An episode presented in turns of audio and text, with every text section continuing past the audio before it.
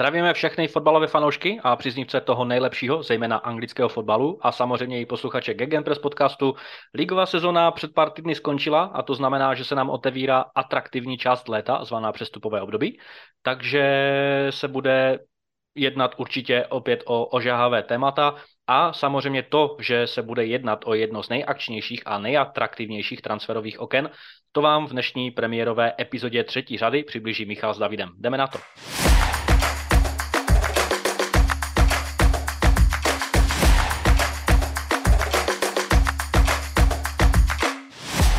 Vide, já tě zdravím, ahoj. Ahoj, ahoj, taky zdravím i posluchače. A tato dlouho plánovaná epizoda se konečně dostala k realizaci. Máme před sebou přestupové období, které bude jedno z těch nejatraktivnějších za poslední roky, co já pamatuju. Už jenom proto, že spoustu týmů v Premier League čeká přestavba. Máme na seznamu spoustu atraktivních men z těch eh, týmů ze středu nebo, nebo ze spodní poloviny tabulky a rozhodně se o, o, ně, o, tyto, o tyto zajímavé hráče strhne velká bitka. O, o některých z nich si dneska popovídáme. Co se týče naší první zastávky, tak ta bude u Liverpoolu. Samozřejmě první e, velký přestup e, tohoto léta, který ještě de facto ještě přestupové léto oficiálně nezačalo, ale už se stihl, stihl upéct e, první nákup na trase Brighton-Liverpool. Alexis McAllister, čerstvý mistr světa, v argentinském dresu za, tři, za pouhých 35 milionů liber, přestupuje tedy z Brighton do Liverpoolu. Co se týče i našich uh, vlastně twitterových uh, zpráv, tak vyloženě se jedná, jak si i tam, i tam ty psal, uh, o krádež za bílého dne. Za mě osobně tento přestup fantastický nákup, jak z finančního hlediska, tak samozřejmě z toho sportovního. Liverpool započal tu velkou přestavbu záložní řady, ke které se ještě dostaneme, ale za mě rozhodně tento přestup dává smysl, je je to, ale Alexis McAllister je rozhodně výbornou posilou pro, pro Liverpool, má kreativitu, má nohy, eh, má tempo, má dynamiku, dokáže bojovat v osobních soubojích, samozřejmě dokáže střílet góly, dokáže nahrávat, takže za mě kompletní záložník a za tu cenu 35 milionů liber naprosto, naprosta parada pro fanoušky Liverpoolu. Určitě, to s tebou musím jenom souhlasit. Překvapením je, že vůbec taková posila přichází právě až po téhle sezóně, protože většina lidí už by si řekla, že minulý přestupový letní období by to chtělo do té zálohy nějakou tu pomoc, protože už to tam vázlo. Mhm. Já si myslím to samé, co ty, za 35 milionů liber je to opravdu krádež, skvělá posila, a myslím si, že i momentálně vzhledem k tomu, jak je postavený útok Liverpoolu na rychlejch, silných hráčích, který budou rádi přijímat přihrávky do běhu, takový ty průnikovky, který právě Alester skvěle zvládá, tak to bude úplně ideální kombinace. Uh-huh. No, určitě se dostaneme k dalším záložníkům. Eh, ještě se sluší podotknout, že tedy Liverpool má nového přestupového ředitele, Jorga Šmatkého. Eh, ten tedy přiznal ale, že podepsal zatím krátkodobou smlouvu eh, v řádu několika měsíců a poté dodal, že pokud bude jeho spolupráce s Jürgenem Klopem fungovat a vlastně i s užším vedením klubu, tak e, se všechny tři strany znovu sejdou a projdou případné prodloužení smlouvy na nějaký dlouhodobý kontrakt, na nějakou dlouhodobou spolupráci. A já nevěřím tomu, že by tato spolupráce neměla fungovat. Jörg Šmatke je, je Němec, zná se s Klopem, Eh, v osobní rovině, takže já sám jsem zvědavá. Určitě i fanoušci, a zejména Liverpoolu, budou zvědaví, jak se tato spolupráce bude dál a vyvíjet. A co se týče odchodů, tak eh, Liverpool eh, zaregistroval čtyři celkem znatelné odchody, si myslím. James Milner, samozřejmě dlouhodobý služebník Liverpoolu, za mě fantastický pracant, de facto jeden z nejlépe psychicky i fyzicky připravených hráčů za posledních deset let eh, na to, že mu je už hodně přes 30 let, tak eh, pořád fyzicky zvládal cokoliv, ale je samozřejmě pravda, že pokud nastupuje Milner s Hendersonem a třeba ještě s Naby Kejtou, tak ten eh, záložní triangl asi není zrovna, zrovna konkurenceschopný. Spolu s ním ještě jako volní agenti tedy odcházejí Naby Keita, který teda nezvládl tu svoji štaci v Liverpoolu, Oxley Chamberlain, ale ta největší, eh, ta největší postava, která odchází, je Firmino.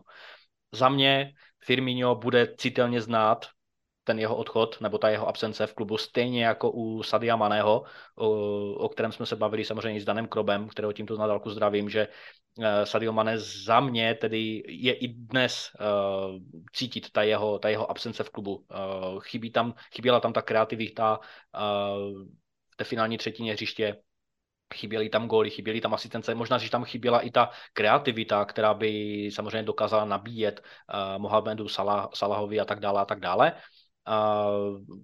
Mani, Sadio Mane samozřejmě asi bude končit v Bayernu Mnichov po jedné jediné sezóně, ale uvidíme, nebudeme předbíhat. Ale zpátky k Firminovi, za mě rozhodně citelný odchod. Co myslíš ty?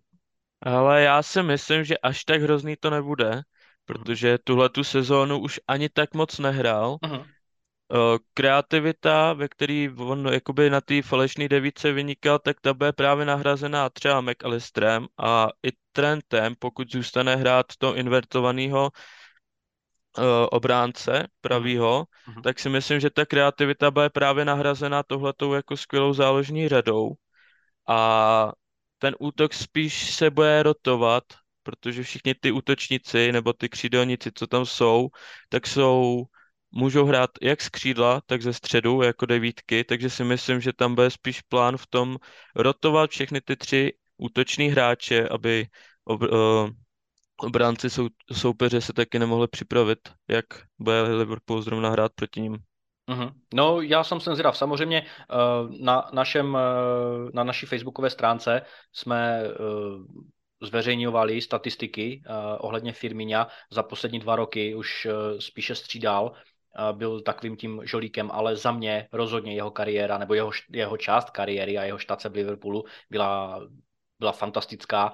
Eh, jak říkáš, kreativní devítka, někdy falešná devítka, samozřejmě kreativní desítka, eh, dokázal hrát z levé strany, z pravé strany, doplňovat ten útočný triangl tak, jak se zrovna potřebovalo. Vždycky to byl on, kdo byl jako první stažen ze hry, eh, navzdory tomu, že třeba nemusel nutně hrát hůř než třeba Salah nebo právě Mané, ale zrovna to, nebo vždycky to byl ze strany Jirgna Klopa on, kdo byl obětován uh, pro nějaký experiment na hřišti, pokud třeba Liverpool potřeboval dotahovat výsledek a tak dále.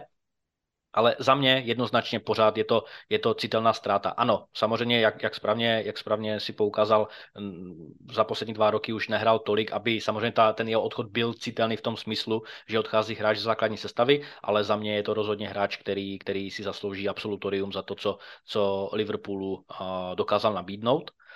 Uh, co se týče obrané řady, tam uh, Liverpool schytával kritiku zejména v té druhé polovině sezóny, u Virgila van Dijka bych se chvilku zastavil. Uh, samozřejmě ty, jakožto fanoušek uh, Evertonu, víš o té velké demoliční srážce Van Dijka s, s Jordanem Pickfordem, která rezultovala v, v, vlastně ve zraněné koleno, do, doslova zničené koleno e, nizozemského stopera a následná operace, e, která si vyžadovala dlouhou pauzu právě pro tohoto vytáhlého stopera, bývalého ze Celticu.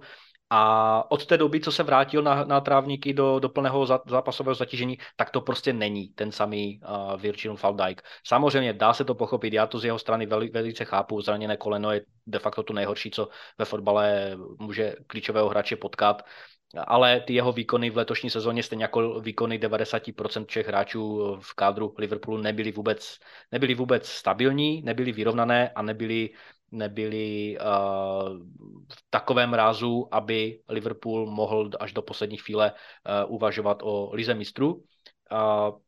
Co se týče Konate, tak to je tam, tam, tam byla ta druhá polovina sezony velice tragická. Takže za mě uh, já předesílám můj názor, že Liverpool musí rozhodně nakoupit stopera, který by doplnil tu, tu, tu, tu defenzivní vozbu právě s Van Dijkem, u kterého nečekám, že by odcházel, ale obrana Liverpoolu za mě potřebuje jednoznačně posílit ve středu hřiště.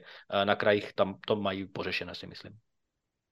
No, na krajích, já bych teda ještě pořídil nějaký cover na pravé straně za Trenta, hmm. protože ve chvíli, kdy se Trent zraní, tak tam pořádně není adekvátní náhrada. Může tam hrát Gomez, uh-huh. ale ten mi přijde tragický jak uh, na středovém, tak i na pravém bekovi. A máš pravdu, ale tam je problém velký v tom, že když nefunguje týmu záloha, uh-huh. zvlášť ve chvíli, kdy hrajete s Trentem, který je strašně moc ofenzivní dopředu, ne moc dobře pracuje dozadu, tak se to celý sype, celý ten tým se sype. Uh, ty výkony těch hráčů určitě nebyly ideální, ale myslím si, že jedna posila do středu obrany a teď ta vylepšená záloha, takže se to celý změní, to tempo té hry v Liverpoolu a celkově ta hra, že bude úplně jiná. Mm-hmm. No, Trent Alexander-Arnold byl rozhodně předmětem spůrů, předmětem spousty debat, zejména ze strany anglických eh, odborníků a panditů ve studiích, jestli teda je on, dá se říct, eh,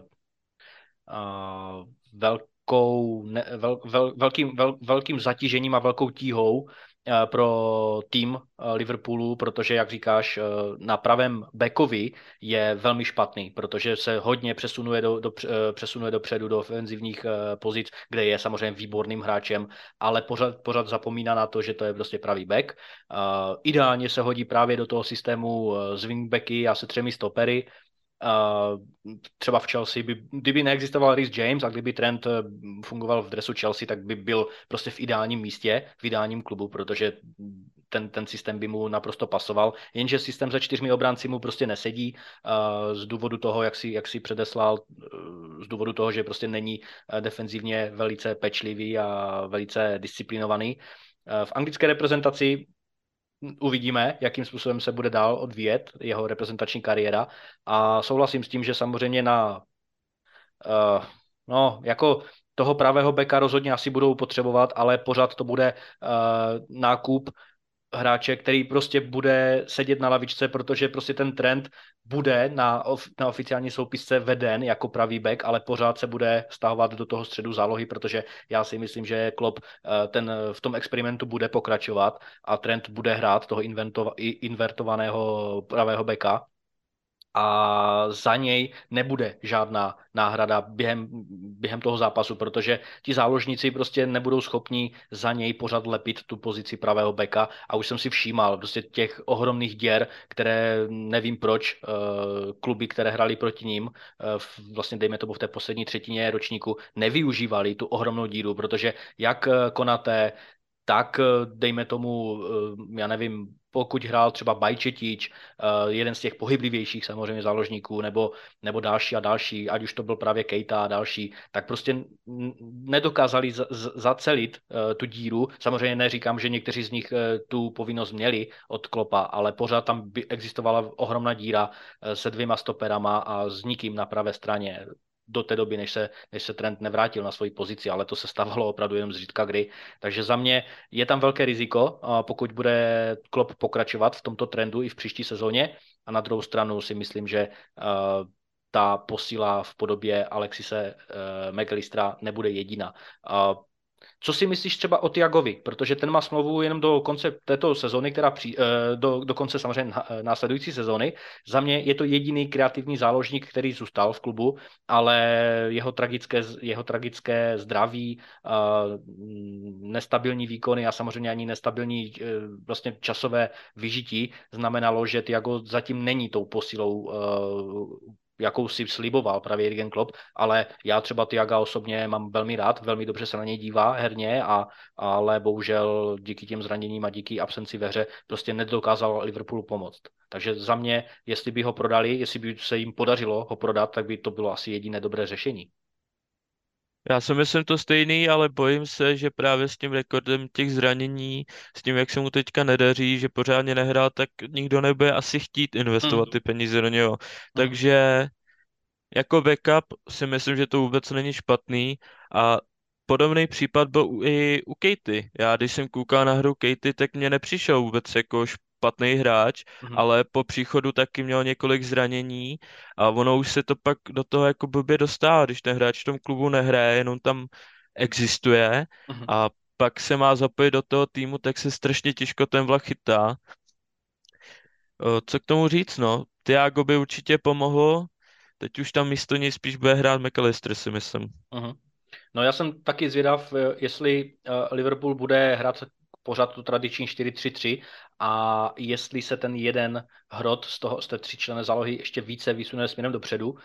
A kor, pokud eh, Liverpool bude i nadále chtít Masona Mounta, což si ale myslím, že spíše padá, protože pořád se spekuluje nejenom o Manchester United, který otevřel jednání s tímto hráčem, ale eh, předpokládám teda, že Liverpool nakonec teda asi, asi ukončil to, i, i ty teoretické šance.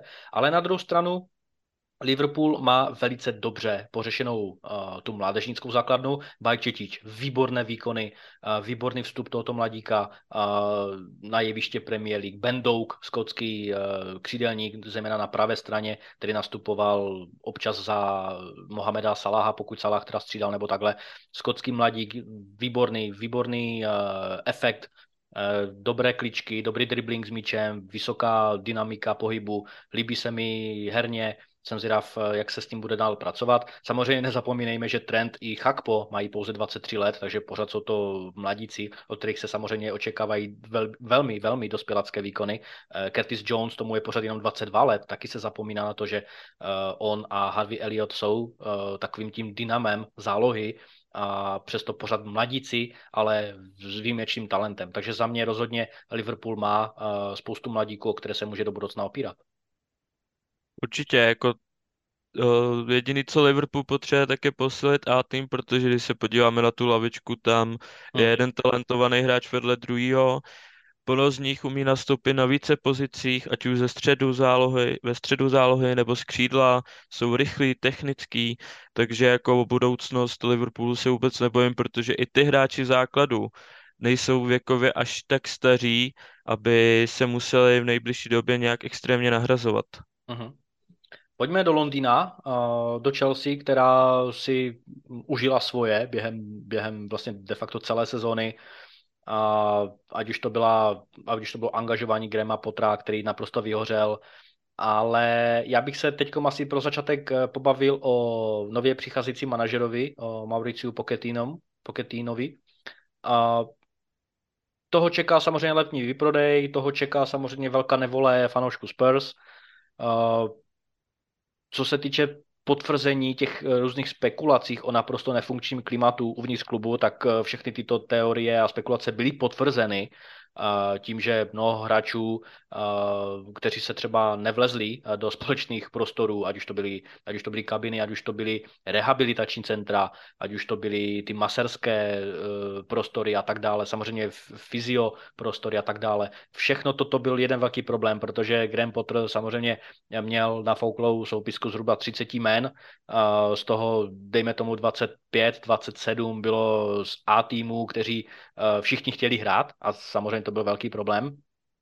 A uh, u, Grahama, u Grahama Potra, než, než se dostaneme teda k Pochettinovi, tak Graham Potter za mě nedokázal já nevím, vyjádřit jakékoliv emoce, jakékoliv, jakoukoliv dynamiku vůči hráčům a naopak eh, hráčům vštěpoval mentalitu podceňovaných underdogů, eh, kabinu ztratil de facto po několika týdnech a právě tady se bude zrcadlit práce Mauricia Pochettina, který má zkušenosti s velkým fotbalem s těmi největšími kluby. Samozřejmě v PSG mu to vůbec nevyšlo, navzdory tomu, že tam měl Krajana Messiho, ale měl velké rozepře s Leonardem, s, sportovním ředitelem klubu, takže uh, úspěch tam neměl, Uh, úspěch měl samozřejmě masivní v Tottenhamu, až dejme tomu na tu poslední vyhořelou sezónu, která, která nedopadla moc dobře, ale pořád se jeho, jeho štace jak v Southamptonu, tak v Tottenhamu dá zařadit jako velice, velice povedené. A za mě uh, přichází velká, uh, velká persona, uh, co se týče manažerské práce, jsou za ním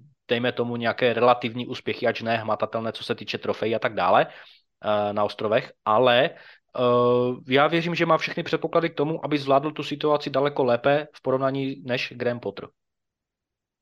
Uh, souhlasím s tebou, právě jak jsi řekl, tak PSG měl tu obrovskou kabinu hvězd, se kterou hmm. se musel vystarávat a ještě jsem chtěl dodat, myslím si, že více než Pochettinovi, že by bylo vyčítaný, tak to bude vyčítaný vedení Spurs, že se nevrátil, protože uh-huh, uh-huh. ve všech těch spekulacích nikde nebylo zmiňováno, že by se nad ním přemýšlelo. Vždycky se objevovaly, objevovaly různý jména, klasicky teďka ke konci Nagelsmann a další, ale zmínka o něm vůbec nebyla a jsem zvědavý, jak se tohodle chopí, protože i když Potter tu svoji roli nezvládl, tak si myslím, že málo který trenér nebo manažer v jeho situaci by to zvládl líp, Hmm. protože to bylo úplně šílený období, kdy se nedařilo, byli zranění hráči, říkalo se i, že hráči se nevyšli na jeden trénink, že jich bylo tolik, že se nemohlo trénovat najednou ve skupině.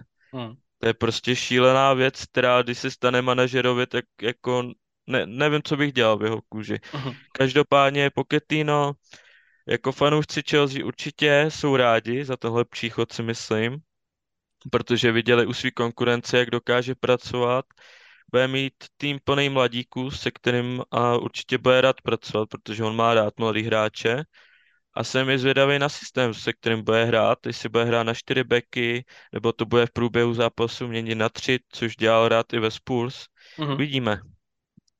No, já jsem zvědav právě i na, na, tu, na to jeho rozestavení, protože já se teda přiznám, já jsem eh, pod jeho vedením v PSG teda sledoval minimálně, eh, možná jenom v Lize mistrů a už si přesně nepamatuju, jak to bylo. Jenom bych se ještě možná vrátil k tomu, eh, k tomu nekontaktování ze strany eh, Spurs eh, ohledně Daniela Levyho, prezidenta klubu.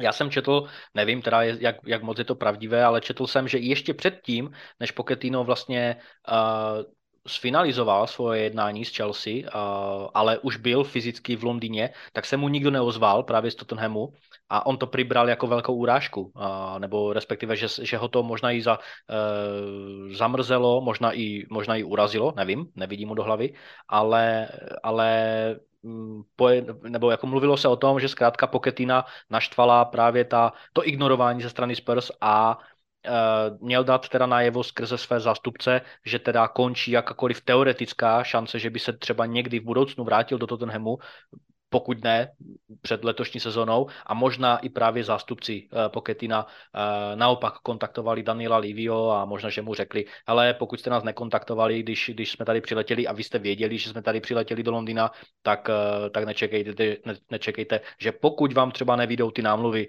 s Nagelsmannem, s Luisem Endikem a dalšími, třeba s tím novým koučem ve světle reflektoru Amorim, který dovedl Sporting Lisabon k titulu, tak nečekejte, že prostě náš, náš klient, nebo teda respektive uh, Mauricio Pochettino, nečekejte, že bude mít zájem se vrátit do Tottenhamu. Takže jenom tolik k tomu možná.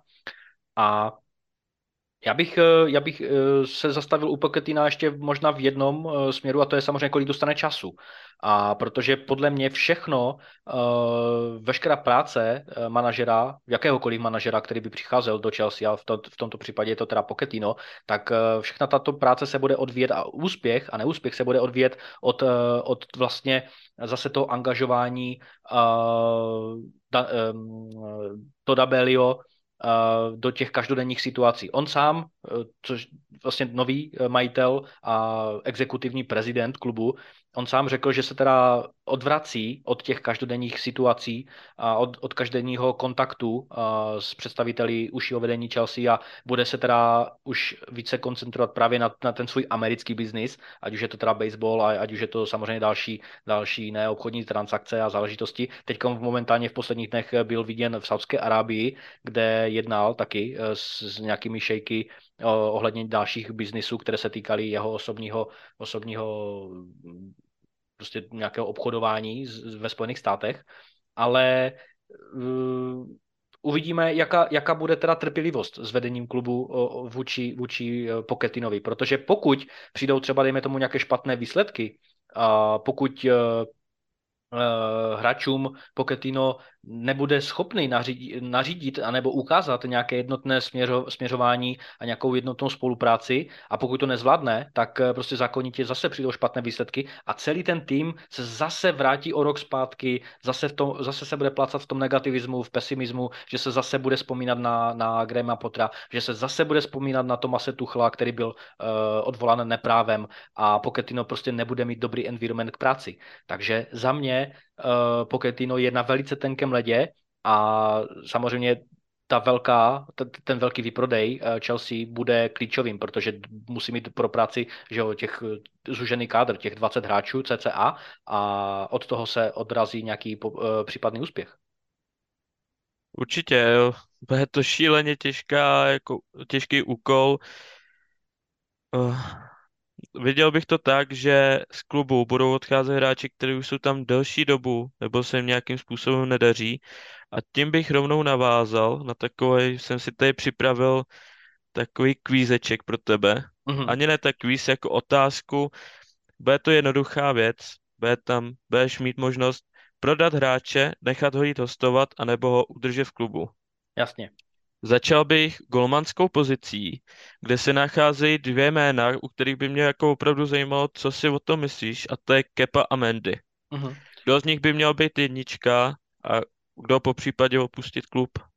Tak eh, Kepa si svými výkony rozhodně zaslouží pokračovat v klubu, ač teda je v nemilosti, i on, i Mendy. Mendyho bych prodal, protože mm, ač Mendy začal svoji kariéru v Chelsea velice dobře, velice famózními výkony, hodně připomínal Petra Čecha, už jenom díky tomu, že taky přišel z Francie. Oba dva chytali vyrovnaně ve svých, ve svých vlastně vrcholech a výkonnosti e, v dresu Chelsea, ale pro oba dva tam prostě není místo, oba dva chtějí chytat. Kepa je tam samozřejmě déle, je zkušenější, líbí se mi jeho pomoc týmu, takže rozhodně Kepu bych nechal a Mendyho bych prodal, ale mm, spekulace hovoří o tom, že oba dva hráči jsou na odstřel, ale rozhodně bych nechal kepu. Dobře, tak teďka přejdeme k, k obraný řadě, kde mám napsaný dvě jména. Tím prvním je Kulibaly, Leno, levonohý stoper. Co Aha. si myslíš o něm? Moc se nechytil, mi Kulib... přišlo teda. No, Kulibali se moc nechytil, na to s jakou vizitkou přicházel z Nápole, naprosto fantastický hráč, silový, uh, de facto kus za kus za Ridigera, ale méně technický a méně rychlostně vybavený, ale Rigerovi se taky moc nedařilo v reálu, takže, takže mm, jako za mě Kulibali asi potřeboval možná více, více prostoru pro aklimatizaci, ale to se právě u takového seniorního hráče nečekalo, že bude chtít, nebo že bude nutně eh, vyžadovat, takže pokud by přišel nějak, pokud by přišla nějaká dobrá nabídka, já bych ho asi prodal, pokud bych měl v Merku uh, nějakou jasnou náhradu za něj, nějakého dobrého stopera, hlavně pohyblivého, mobilního a technicky založeného, ale uh, pokud Chelsea takového nenajde, uh, protože se hovoří o tom, že Čalobach by měl odejít, tak Kolibali zůstane. Ale za mě teda ty jeho výkony nebyly dobré. Tak teď si nahodil akorát to moje druhý jméno, který tu mám napsaný, čím, tím je Čalobach. Aha. Tak to si myslíš o něm? No, eh, Čalobach je výborným mladíkem, líbí se mi jeho herní výkonnost, je rozhodně lepším než Christensen, který odešel jako volný agent do Barcelony. Za mě Čalobach by měl se trvat v klubu. Je to, je to taky odchovanec, je to taky dobrý produkt té uh, líhně Chelsea, která je jedna z nejlepších na světě. Uh, pravidelně uh, mladíci Chelsea doplňují anglickou reprezentaci v nižších kategoriích věkových. Takže za mě rozhodně Čalobach měl zůstat, ale mám informace takové o tom, nebo respektive dočetl jsem se takových informací, že teda Čalobach je na odstřel, je na prodej a údajně se o něj zajímají některé kluby i mimo Premier League, takže sám jsem zvědav. Ale chtěl bych, aby zůstal. Tak další jména na seznamu Zješ, Pulišič, Sterling jako křídla. Hmm. Ani jeden bych neřekl, že byl nějak extrémně produktivní. Zejména třeba Pulišič byl většinu své doby podle mě v Chelsea zraněný. Tak co hmm. si myslíš o nich? No tak uh, Hakim Ziyech, eh, o, o, o tom víme, že jo, o té, o té eskapadě s, s hostováním v PSG, eh, kdy tam asi frajeři v Chelsea mačkali místo entru asi mezerník nebo escape, ale nelíbí se mi jeho momentální rozpoložení a chování v tom smyslu, že jel teď na tu party do, do Moskvy, zatím, zatím uh, Quincy Promesem, který byl obviněn uh, z, z pašování drog uh, do Nizozemska, to mi přijde jako úplně bizarní situace, kdy, kdy Hakim Ziyech uh, prostě jede na výlet výlet, jeden na nějakou pařbu za hráčem, který je prostě teď v takto, takto uh, negativním až ilegálním světle pozornosti, takže o ní se samozřejmě taky očekává, že prostě odejde. Ale škoda, prostě Hakima Ziyech já jsem měl rád, uh, jeho výkony na mistrovství světa prostě parada, uh, jako, jako celého Maroka. A Pulišič, ano, velké zklamání na to, s, jaký, s jakou vizitkou přicházel do, z Dortmundu je to velká škoda. No a Sterlinga, tam je, tam je spíše můj osobní bias vůči němu, že ho nemám rád. Neměl jsem ho rád už za dob eh, v Liverpoolu, nesnašel jsem ho v Manchesteru City a, a strašně, jsem, strašně jsem nadával, když jsem si četl teda zprávy, že přestupuje do Chelsea. Eh, pře, přeplacený hráč, eh, přestupovou cenou, platově samozřejmě Není to hráč, který byl produktivní, není to hráč, který by stmeloval, není to hráč, není to lídr, eh, je to prostě takový, dá se říct, že je to takový žoldák, který přestupoval do City i do Chelsea kvůli penězům a já bych byl rád, kdyby jsme se všech těchto tří zbavili za nějaké velké peníze a aby jsme tyto peníze mohli nějakým způsobem reinvestovat. Tak a poslední dva hráči, ty se nejspíš nacházejí na hrotové pozici, i když u jednoho to je takový diskutabilní. Prvním hráčem je Aubameyang, u kterého nechápu, že se spekuluje zase o Barceloně, hmm. i přesto, že tam jsou teda jako dařilo, ale ten hráč už podle mě jako odepsaný do těchto největších klubů, tak co si myslíš ty? Jo, určitě souhlasím. Je to odepsaný hráč. Eh, možná, že je jako takovým tím tmelem naopak v porovnání s, s, s Sterlingem, že třeba je s ním dobrá řeč. Eh, možná i mlad, vůči mladíkům třeba se dokáže nějakým způsobem eh, projevovat jako mentor, možná, Myslím si, že ne, jako nepřekvapilo by mě to, kdyby to byla pravda, ale je pravda, že herně není vůbec žádným přispívatelem do výkonu Chelsea. Střelil, myslím, jenom jeden ligový gol, tehda proti Southamptonu, pokud se, pokud se nepletu, ale Aubu, Aubu bych rozhodně vyhodil i, i, i prostě bez nějaké finanční náhrady, takže jednoznačně pryč. Tak a u posledního hráče bych se možná i o prodej pobavil, ale spíš o tom, na jaký pozici by měl nastupovat, protože se jedná o Haverce, kde jsme viděli, že v systému, kdy hraje devítku, se mu ne až tak moc daří, protože by spíš chtěl hrát tu falešnou devítku, nebo možná i desítku, hmm. tak kam bys ho postavil na polety, nebo jestli bys ho vůbec nechtěl v klubu už? Co se týče Kaje Haverce, tak eh, je pravda, že tento hráč rozdělil uh, s fanouškovskou zákonu Chelsea. Jedni ho pořád berou a včetně mě ho, ho berou jakožto hráče s vytříbenou technikou, vytříbenou levou nohou. V Leverkusenu hrál parádní fotbal. Pořád je to de facto talent Evropy. Není, není až tak, není až tak uh, starý, je mu pořád tuším 23 let.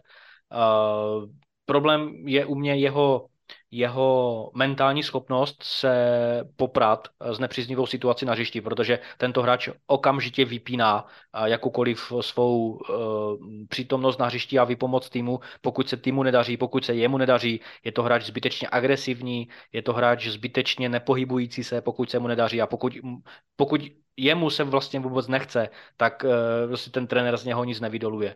Je pravda, že tento hráč je výborným hráčem, zejména z druhé vlny, to znamená na pozici buď to nějakého podrotového hráče, nebo dejme tomu možná ještě trošku více staženějšího hráče na pozici desítky. Uh, je, je pravda, že se tam trošku byla uh, ta jeho pozice právě s Masonem Mountem, ale nakonec, nakonec díky teda uh, univerzálnosti Masona Mounta nastupovat i na levém křídle, což teda ale není jeho, jeho, jeho dobrá, dobrá pozice, tak se implementovalo to, že oba dva tito hráči hráli v základu, ale Kai Havertz, jako asi inklinuju k tomu, aby se prodal, uh, respektive tak toto řeknu. Samozřejmě, že je, je dobré ho prodat a reinvestovat a získat třeba, já nevím, placnu 60 milionů euro, uh, ale na druhou stranu ta reinvestice zase nebude tak jednoduchá, protože on je výborným hráčem, rozhodně si nemyslím, že zapomněl hrát fotbal přes noc, myslím si, že až přestoupí, eh, dejme tomu, mluví se o Německu, mluví se o Španělsku, eh, nedivil bych se, kdyby přestoupil třeba i do Bayernu, tak, ho, tak vůbec nepochybuju o tom, že se zase budeme dočítávat každý týden o střelci a nahrávačovi, na, na, střelci a nahrávači Havercovi, že Eh, vyhrál zápas, že, že má na kontě x nahrávek, x gólů. Ne, vůbec, o tom ne, vůbec o tom nepochybuju, že se mu bude opět střelecky dařit, ale prostě ta Premier League asi není pro něj, takže právě proto bych inklinoval k tomu ho prodat, protože tam se spíše jedná o ten mentální problém a ne tak o herní.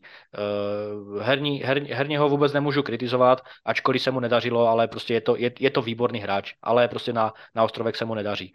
Takže jestli odejde do Realu Madrid, o, o kterém se spekuluje, což si ale nemyslím, protože díky Judovi Bellinghamovi asi teď hodně uh, se dostali do záporných čísel ohledně financí, tak by pro mě dávalo smysl, kdyby se vrátil zpátky do Německa. Po případě třeba do PSG, nevím, třeba i tam by, by ho brali a on by taky možná chtěl uh, zakusit tento francouzský luxus, ale v Čel, jako z Chelsea bych ho prodal, ale za velmi, velmi vysoké peníze. Super, tak to bylo asi všechno z mého seznamu, takže se okay. můžeme vrhnout na další téma.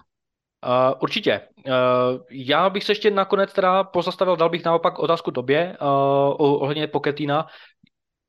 Myslíš si, že uh, pro tuto sezonu bude pro něj cíl dostat se minimálně do, do top 4, anebo Eh, pokud dostane nějaké dobré posily v této sezóně, tak eh, by, měl, by měla jeho štace skončit ještě na lepší, lepším umístění. Měl by, myslíš si, jako, že vedení klubu bude mít eh, trpělivost a tato první sezóna pro něj bude přechodová, anebo už dostane za úkol prostě v této první sezóně se, se vyjádřit na velmi dobrých příčkách v Premier League. Co myslíš? Co očekáváš od Poketina?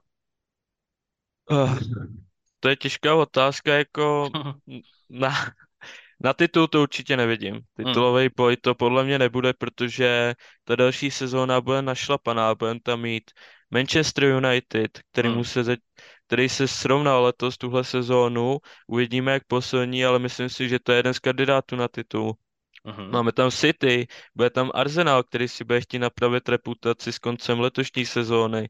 Liverpool, který začíná posilovat do svého středu, který byl slabý a díky němu ztratili šanci vůbec bojovat o titul nebo o top 4. Máme tam Brighton, který, který bude tlačit na ty přední týmy. Mhm. Newcastle. Newcastle, přesně tak.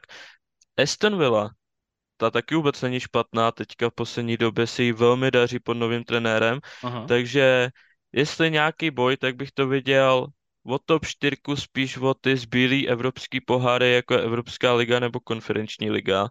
A co se týče času na nějakou realizaci svý vize, tak si myslím, že by toho času mohlo dostat dost poměrně, protože i o Potra jsme viděli přesto všechno, jak se týmu nedařilo, jak už byl úplně zničený tou situací v klubu, že ty hráči, že jim nějak nepomáhal, tak přesto furt dostával ten prostor Aha. a strašně dlouho se tam držel. Takže ohledně toho času bych se nebal, že by toho Pochettino nemohl udělat dost a tuhle sezónu podle mě odkoučuje celou, jestli opravdu ty výkony nebudou nějak šíleně špatný. Mm-hmm. No já taky doufám, že se dostaneme do, do nějakých stabilních vod a minimálně dva roky ho v klubu uvidíme a, a já víceméně asi souhlasím s tím, že na, to, na top 4, pokud to nebude, tak asi nebudu překvapený, ale, ale budu, budu doufat a budu chtít, aby, aby Pochettino i hned začal tu svoji vizi uh, realizovat a já sám jsem teda zvědav. Uh, jenom doufám, že nedostane Neymara, protože to, to asi končím s klubem, pokud by Neymar, by... pokud by přišel na, na Stamford Bridge. Neymar Dobre. v Premier League, to se nedokážu představit. Já právě to... taky ne. Já, já ho chci v Premier League, já chci, aby ho tam ti hráči úplně zničili, aby ho tam zdevastovali, ale právě nechci, aby přišel do Chelsea, no, protože to by bylo opravdu velmi špatné. Dobrá tedy, pojďme na Old Trafford, uh, na Manchester United. Uh, za mě, a ty už si to teď trošku naznačil, za mě osobně velice úspěšná sezona pod novým manažerem, zdaleka nejlepší a hlavně fungující man management ze strany uh, Ten Hácha, uh, od dob, možná i od dob uh, Fergasna. Já si myslím, že se bleskově poučil ze své naivity a chyb eh, v prvních dvou otevíracích zápasech, které skončily katastrofou. A podíval jsem se na statistiku eh, Manchester United. Od 17. kola neopustili top 4 pozici eh, v tabulce. Takže od, de facto od té druhé poloviny sezony uh, už to byla výborná a hlavně stabilní jízda. Uh, vrátil klubu důstojnost, si myslím, po té, co klub byl velice na, na, na, na posměch, na výsměch, a tak dále. Prostě nedařilo se jak managementu, tak trenérům, Raníkovi se nedařilo, eh, samozřejmě jeho americký asistent a tak dále a tak dále. Všechno tam bylo velmi špatně, ale ten Hach to prostě otočil, ač teda Manchester United vůbec nefandím, tak musím uznat, že tento manažer je výbornou akvizicí tohoto klubu a myslím si, že přesně takový charakter eh, v ten Hachovi právě potřebovala Chelsea po Tuchelovi a ne právě Grema Potra, Otázkou je, jestli by to vyšlo nebo ne, ale já věřím tomu, že ten Hách má výborný uh, charakter a výbornou práci s týmem. Uh, nizozemský kouč má podle mě absolutně na čem stavět, nutně však potřebuje kompletního útočníka středního a možná i křídelníky. Uh, samozřejmě k dalším, k dalším postavám se dostaneme, ale teda ten první segment, ten Hách jako takový, za mě výborný trenér a Manchester United podle mě našel výborného manažera od dob uh, Alexe Fergasna. Určitě. Když to vezmeme třetí místo v Premier League, myslím si, že by to bral každý fanoušek Manchester United před začátkem sezóny. Uh-huh. Dvě finále obou anglických pohárů s tím, že jeden dokonce získali. Uh-huh. A v tom druhém prohráli proti Manchesteru City, kde nehráli špatně. Neřekl bych, že ten výkon Manchester United byl nějak špatný. City jsou prostě City a s tím asi těžko soupeří, když po 17 vteřinách dostanete branku. Jedinou takovou menší kaňkou, kterou by se mohlo zdát vypadnutí se Sevillou v Evropské lize, uh-huh. ale bylo to zase vypadnutí s výhercem poháru, který zvládnul v posledních deseti letech ho vyhrát pětkrát. Takže by se dalo říct, že to je mistr řemesla v Evropské lize. Takže bych určitě hodnotil tu sezonu za úspěšnou a vidím Manchester United v další sezóně na dost vysoký příčce. Uh-huh. Já hlavně dověřuju ten Háchovi v tom smyslu, že dokáže tu svoji vizi, tu svoji taktiku a ty své taktické pokyny velmi dobře prodat, ale co bude taky muset prodat, to je celkem dost dlouhá fronta hráčů. Uh, Harry Maguire, uh, vysměch, vysměchem orámovaný stoper, plno memeček ohledně s ním, uh, nebo respektive ohledně jeho výkonu. Uh, Anthony Martial je dalším hráčem, kterého bude muset prodat a protože se s tím údajně teda pohádal na, jedním, na, jed, na jednom z posledních tréninků na konci sezóny. Útočníci, nebo teda útočník Vechorst a záložník Sabicer, těmto dvou nebude prodlouženo hostování ani, ani v rámci nějakého permanentního nákupu, takže i tady se bude muset trošku posílit zpátky Eh, Manchester United, ale hlavně teda já to vidím na stoperovi, protože dvojice Lisandro Martinez a Rafael Varan, to je sice primární dvojice, ale Varan mi přijde hodně, hodně křehký za poslední roky, je mu 30 a bude tam podobný problém jako u Van Dijka. Uh, Lisandro Martinez, ač jako musím uznat, že hrál fenomenálně po těch dvou uh, úvodních zmíněných zápasech ligy, ale pořád mu mu, jako nelíbí se mi na něj, jako každému může být jedno, že se zrovna mě to nelíbí, ale hraje nečistě, hraje loktem, hraje špinavým způsobem, prochází mu to u rozočích, protože to dokáže schovat, tyto, tyto údery, zejména loktem do břicha, jak to můžeme třeba vidět v, něk, v, něk, v nějakých opakovačkách, ale musím uznat, že jako, jako toho druhého stopera tu pozici si opanoval pro sebe, hrál výborně i navzdory teda tomu, tomu uh, handicapu ohledně výšky, ale fantastický stoper uh, ve službách Manchester United. Takže za mě dvě klíčové pozice, které musí Manchester United velice dobře posílit. To je střední útočník a jeden stoper, který by nějakým způsobem alternoval právě za těmito dvěma stopery. A nebo po případě by vyřadil ze sestavy Varaného. Jo, vidím to stejně, pokud bude Varan zdravý s Martinézem, tak bych klidně jako tuhle dvojici nechal. Každopádně toho Varaného je vidět, že to zdraví úplně nefunguje a minimálně pár měsíců další sezóně bude chybět, si myslím. Takže hmm. jaký kvalitní náhradník na tu pozici, klidně mladší, aby pomalu rostl v tom klubu a pak se připravil na ten čas, kdy Varane třeba odejde.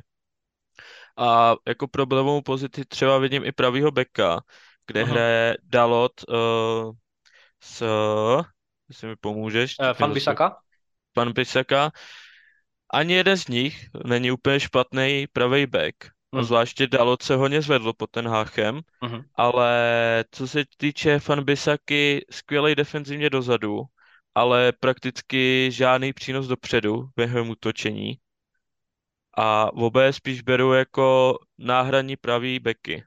Takže tam je určitě taky prostor na posilnění za nějakého kvalitního pravého beka, který bude přinášet nějakou nastavbu do té hry, nějaký ty centry na toho hrota, uvidíme, kdo tam přijde. Nabízí se úplně jednoduchá odpověď Harry Kane z Tottenhamu, hmm. který by, pokud by získali Harryho Kanea, tak si nebojím říct, že by opravdu hráli o titul, protože kdyby nastřelil minimálně 20 gólů, to by bylo neskutečný.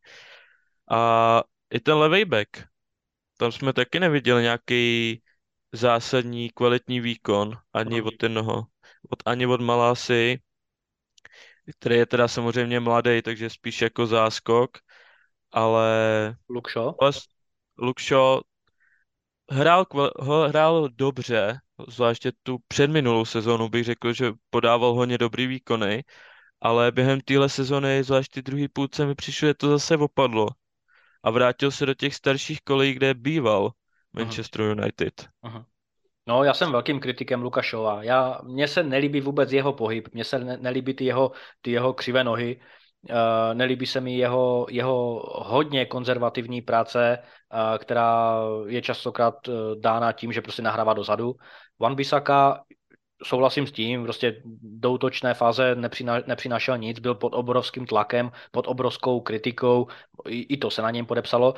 Koho naopak eh, já považuji, za sympatického stopera, tak to je Viktor Lindelev. Eh, on není úplně tím Ačkovým stoperem, který by, který by vám eh, nebo v jakémukoliv klubu prostě dopomáhal k čistým kontům, ale je to, je to poctivý stoper, chybuje, chybuje často, ale je to postivý stoper, není to takový ten, takový ten stoper, který se nedokáže uh, jako, jako Maguire uh, uh, vyvarovat velmi stupidním chybám. Lindelev, uh, sice jsem řekl, že chybuje často, ale on chybuje v tom smyslu, že když chybuje tým, chybuje on, ale uh, pořád mi to přijde u něj jako, jako hráč, jako stoper, který by tam mohl zůstat a alternovat právě, dejme tomu jako čtvrtý stoper, má přece jenom smlouvu do roku 2024, takže ještě tuto sezonu by mohl v, v klubu odehrát a poté odejít, odejít jako volný agent, protože stejně uh, United by za ně ne, nevyinkasovali hodně, aby, aby Eh, tuto částku reinvestovali za nějakého výborného stopera, to rozhodně ne. Takže za mě uh, jenom taková, taková uh, ještě takový dodatek prostě u Lindelova, u kterého si myslím, že si toto zaslouží. No a Harry Kane, já to vidím taky podobně. Buď, buď změní pracoviště v rámci Premier League a to bude jenom jediná možná adresa a to, jak říkáš, bude asi Old Trafford.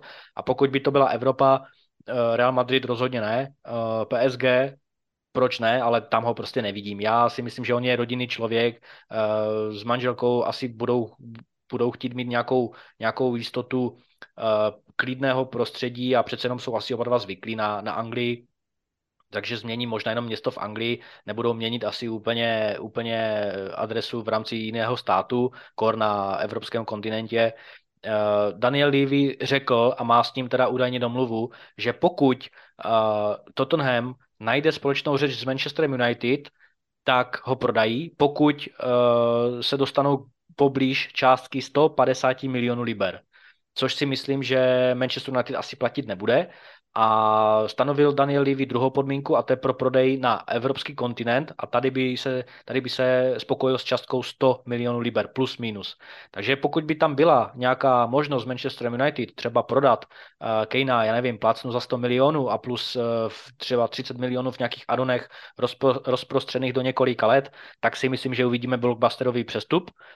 Na druhou stranu všichni víme, a zejména fanoušci Tottenhamu vědí, jak často, kolik sezon po sobě tot, e, Tottenham dal příslip Harry Kaneovi, že ho zkusí prodat e, dejme tomu v rámci, v rámci nějaké solidarity, že přece jenom Harry Kane chce vyhrávat tituly. Ale já si myslím, že Kane chtěl zůstat i v Tottenhamu díky tomu, aby teda překonal ten rekord uh, bývalého nejlepšího střelce klubu, a chtěl možná získat eh, s Tottenhamem nějakou tu trofej. To se nepovedlo, takže asi se přikláním k tomu, že buď to Manchester United nebo nic.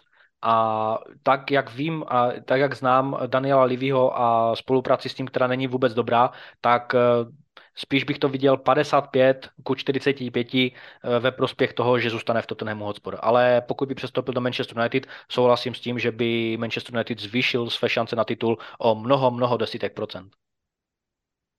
No tam taky záleží, teďka se jedná o prodej klubu a záleží, mm-hmm. kolik vůbec dostane jako ten hách na přestupy. Protože když si vezmeme tu částku za Kejna, budou to chtít nynější majitele investovat do toho klubu, když vědí, že chtějí odejít. Hmm. Tam bych se bál, že jako taková částka jenom na jednoho hráče, jako těžko si to bylo moc dovolit. Protože když vezmeme, vezmeme i brankářský spot, tak tam máme Decheu, který podle všeho podepsal prodloužení kontraktu, uh-huh. jestli jsem slyšel dobře. A to jako není golman, se kterým chce trenér bojovat o titul. On není špatný shotstopper, umí chytit plno šancí soupeře, ale udělá vždycky ten error, který vede k tomu gólu a v důležitých zápasech, třeba právě proti Manchesteru City, to může znamenat opravdu ztrátu toho titulu. Mm-hmm. Jo, Takže já. Myslím... mm-hmm. jo, jo, jo, promiň. Jo, ne, dobrý, v pohodě, jenom jsem chtěl říct, že prostě pokud chce tým hrát o titul, tak potřebuje opravdu kvalitního golmana, který podrží v každé situaci a nebude to, že pět situací zvládne úplně skvěle, vychytá dva, tři góly, ale pak z ničeho nic pustí mezi nohama do brány míč a Mm, jeho tým prostě získá úplně lacinou branku. mm, Takže to bude taky post, který bych určitě posílil. A když to vezmeme, tak to je stoper, brankář, útočník, po případě pravý levý back a to je dost investice. mm. No a to ještě opom- opomíjíme zálohu, kde uh, Casemiro a Bruno Fernandes jsou možná dva jediní hráči, kteří mají tu, tu základní sestavu jistou. Samozřejmě dá, se, dá se mluvit o tom, že Christian Eriksen, který má smlouvu do 2025, pokud se, pokud se nepletu, tak on je tou integrální částí a zejména tím, tím kreativním druhým hráčem po Bruno Fernandešovi, ale Máme tam Freda, máme tam Van de Beeka, který je na odchodu, máme tam uh, Scotta McTominaye, u kterého bych se ještě minutku zastavil, protože Scott McTominay, ač, jak říkám, nemusím nikoho z Manchester United, ale on se mi líbí herně. On je stabilním hráčem, stabilním takovým tím skotským dřevorubcem, který si odehraje to svoje, ale je i dostatečně golový na to, že to je defenzivní záložník, vyloženě uh, ball winning defen- uh, midfielder, ale uh, vedle toho odzbrojování soupeře, já si myslím, že on je výborným, výborným hráčem z druhé vlny, je vysoký, dokáže si kolem sebe vytvořit ten prostor silovým pojetím hry, ale a právě, právě proto mě překvapuje, Eh, ta konverzace o tom, že by McTominay neměl mít eh, budoucnost v týmu Manchester United, což mě jako fanouška, pokud bych byl fanouškem Manchester United, tak by mě to hodně překvapovalo, protože McTominay, kterému je 26 a, a pořád, pořád se ještě může přiblížit k nějakému svému vrcholu výkonnosti, tak si myslím, že by byla velká chyba ho zazdít, buď to jako uh, hráče, který by dostal minimum herního prostoru, anebo prodat ho někam úplně, úplně do špatného týmu, protože to by podle mě bylo plýtvání talentem. Kor, pokud máme zálohu eh, v Manchester United takovou, na kterou se můžeme podívat, že tam není zrovna toho talentu uh, v rámci poctivých běhavých hráčů, protože to Bruno Fernandes rozhodně není. No, tam bude asi hlavní souboj do základní sestavy s Fredem, Mm, který podle mě hraje poměrně dobře vedle Casemira. I vzhledem k tomu, že jsou oba Brazilci a Casemiro určitě si tu zálohu dokáže koučovat i sám na hřišti. Takže těžko říct, výkony v reprezentaci výborný, tam dokáže naskočit i na bekovi, což taková variace by se mohla hodit, ten Háchovi, v případě třeba jenom blbýho poháru. A vůbec teďka nevím, jak bych tu situaci s ním řešil. Fanoušci určitě budou mít rádi, protože mm, je mladý, sympatický, blondiák, mm, a profesionální povaha bych i poměrně řekl. mm. Takže Jako jo, ta záloha by taky potřebovala posilnit, ale tu už je takových pozic, který by potřebovali posilnit, že opravdu pokud se nestihne nějak teďka rychle prodat klub, aby do něj mohl investovat už nový majitel, tak si nemyslím, že to bude téma Mm. toho No, přestupového období.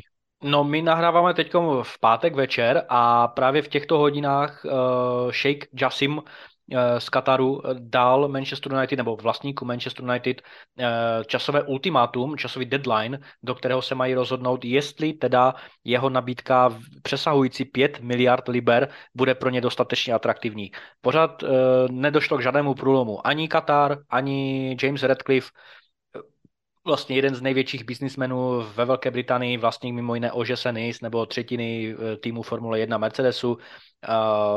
Pořád se ne, ne, ne, vlastně nedostalo na veřejnost nějaké vyjádření ze strany bratrů Glazerových, který, kteří tuto situaci opravdu řeší velmi špatně. Uh, paradoxně si uh, najali stejnou banku, Rain banku, která vlastně dohlížela na prodej Chelsea loni, ale tady vidíme, že se paradoxně sice jedná jenom o dvou, dvou strany souboj, ale přesto pořád všechno drhne. Není schopní, ne, vlastně bratři Glazerovi nejsou schopní eh, se nějakým způsobem vyjádřit, nejsou schopní najít ten konsenzus v tom smyslu, co jim teda stačí a co je teda pro ně atraktivní. Redcliffe je podle mě momentálně pryč ze hry, protože už se o něm vůbec nemluví, na to, že teda sliboval daleko lepší infrastrukturu a lepší uh, vlastně vůbec zacházení s klubem, takovým, takovým tím tradičním britským konzervativním způsobem způsobem, tak možná ten Katar teď přece jenom eh, bude tahat za další kus eh, provazu. Uvidíme. A budeme vás samozřejmě všechny fanoušky našeho podcastu a všechny eh, čtenáře a návštěvníky naší facebookové stránky Gegenpress Podcast informovat o tom, jestli se o víkendu teda nějakým způsobem ledy prolomí.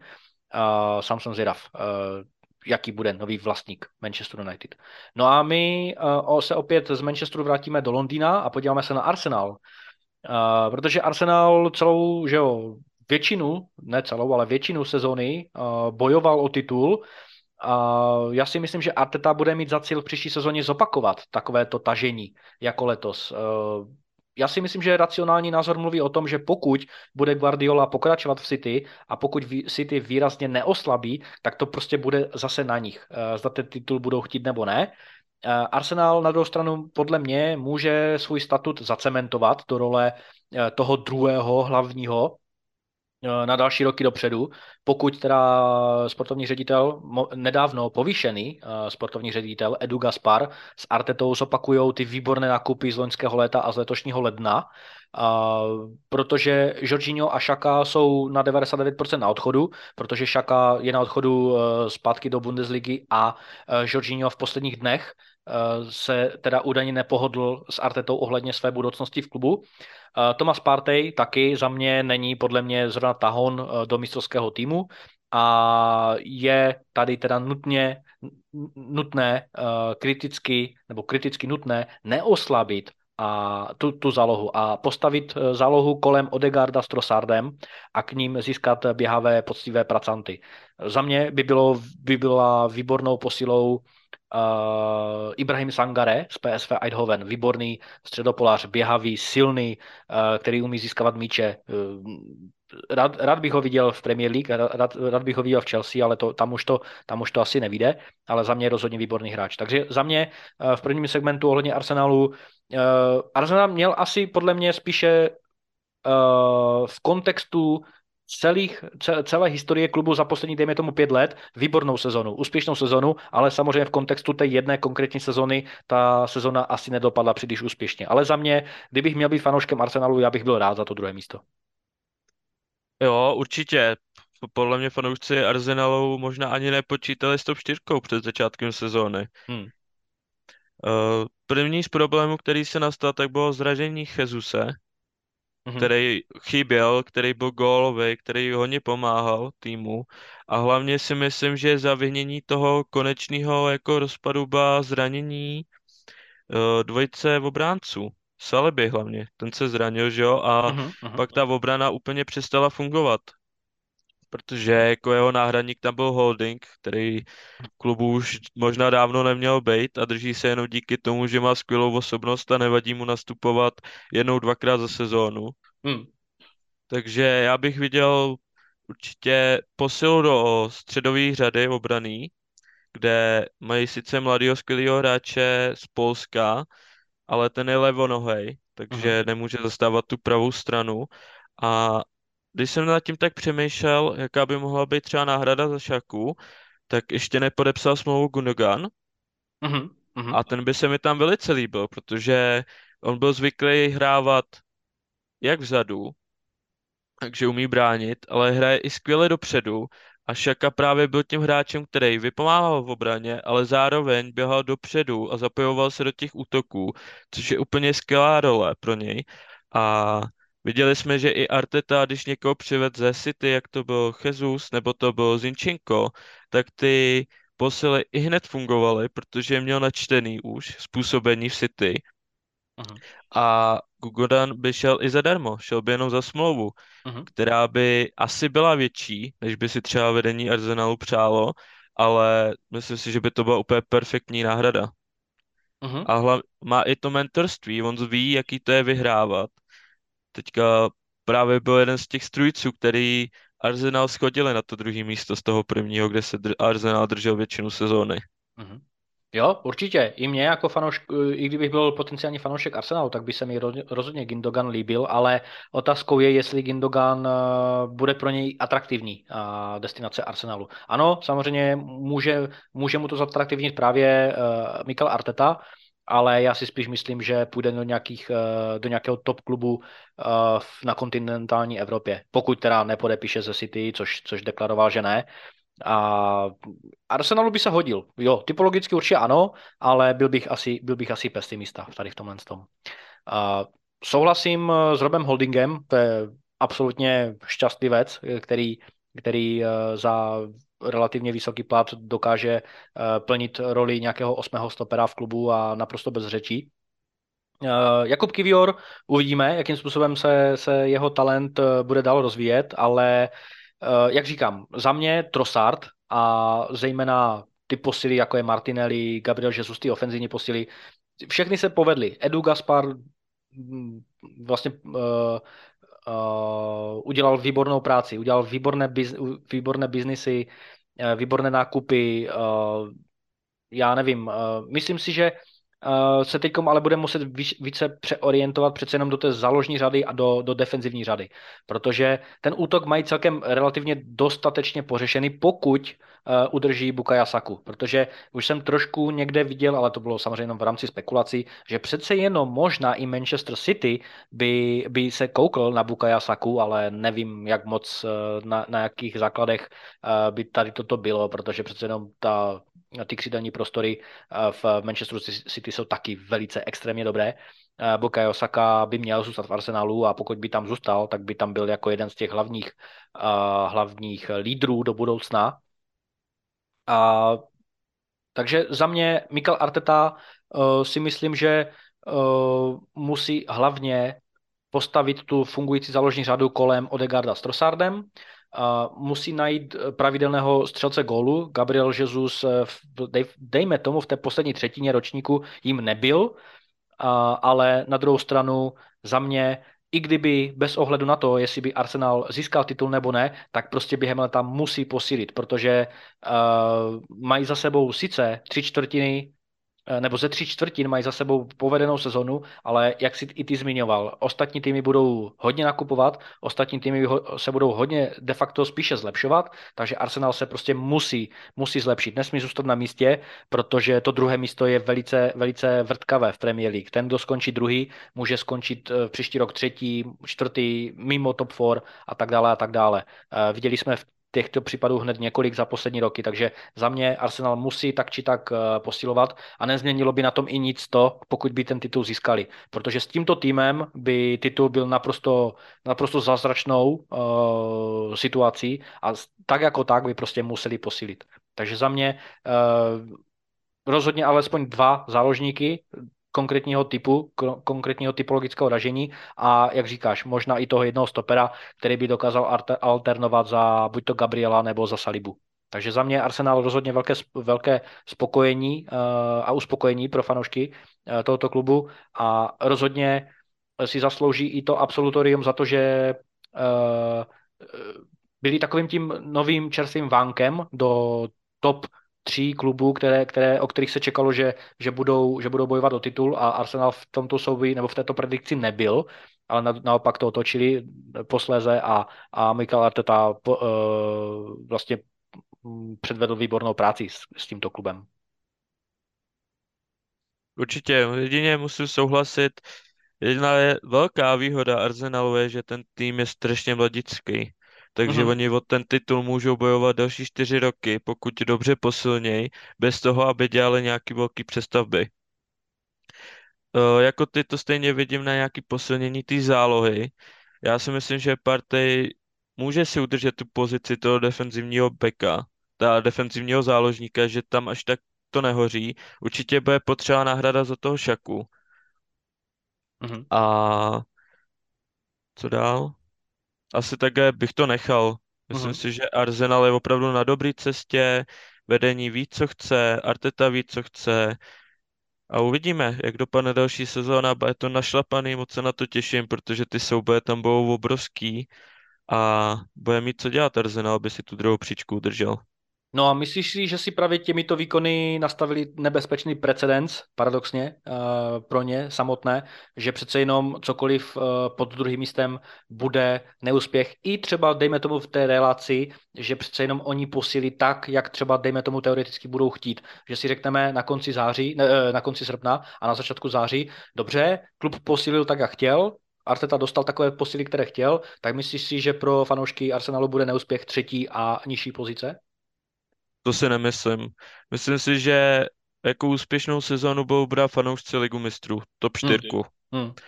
Protože co tak slýchávám od fanoušků, tak oni jsou zvyklí na to, že to nefunguje a že takhle ten jeden úspěch neznamená, že další sezónu budou stejně úspěšný. Hmm. Že jsou takový lehce skeptický ohledně klubu. Nemyslím si, že by to měl být nějaký šílený propad, protože tom týmu to nic nenasvědčuje tomu, ale myslím si, že ani by nebyli zklamaný, kdyby to nebyla, to, nebylo to druhý místo. Top 4 podle mě bude úspěch. Okay. No tak eh, vážení posluchači, tohle byla poslední zmínka a poslední myšlenka v rámci dnešní velice speciální epizody eh, v rámci, v rámci eh, přicházejícího přestupového léta. My samozřejmě společně s Davidem budeme i nadále sledovat přestupový trh a rozhodně v příští epizodě, kterou zase nachystáme, se budeme bavit o, o jiných klubech a o jiných, o jiných situacích, které, které nastanou. Takže dostali jsme se na konec dnešní epizody, eh, která vykopne seriál letních, hlavně teda přestupových epizod. Díky, že jste s námi byli až do konce dnešního povídání a budeme se těšit na vaši přízeň u tohoto podcastu i během léta. Zbývá jen popřát, ať si všichni užijeme dokonale eh, finále Ligy mistrů v sobotu večer a budeme se s Davidem na vás těšit u další epizody v rámci třetí řady Gegenpress podcastu. Ahoj, ahoj.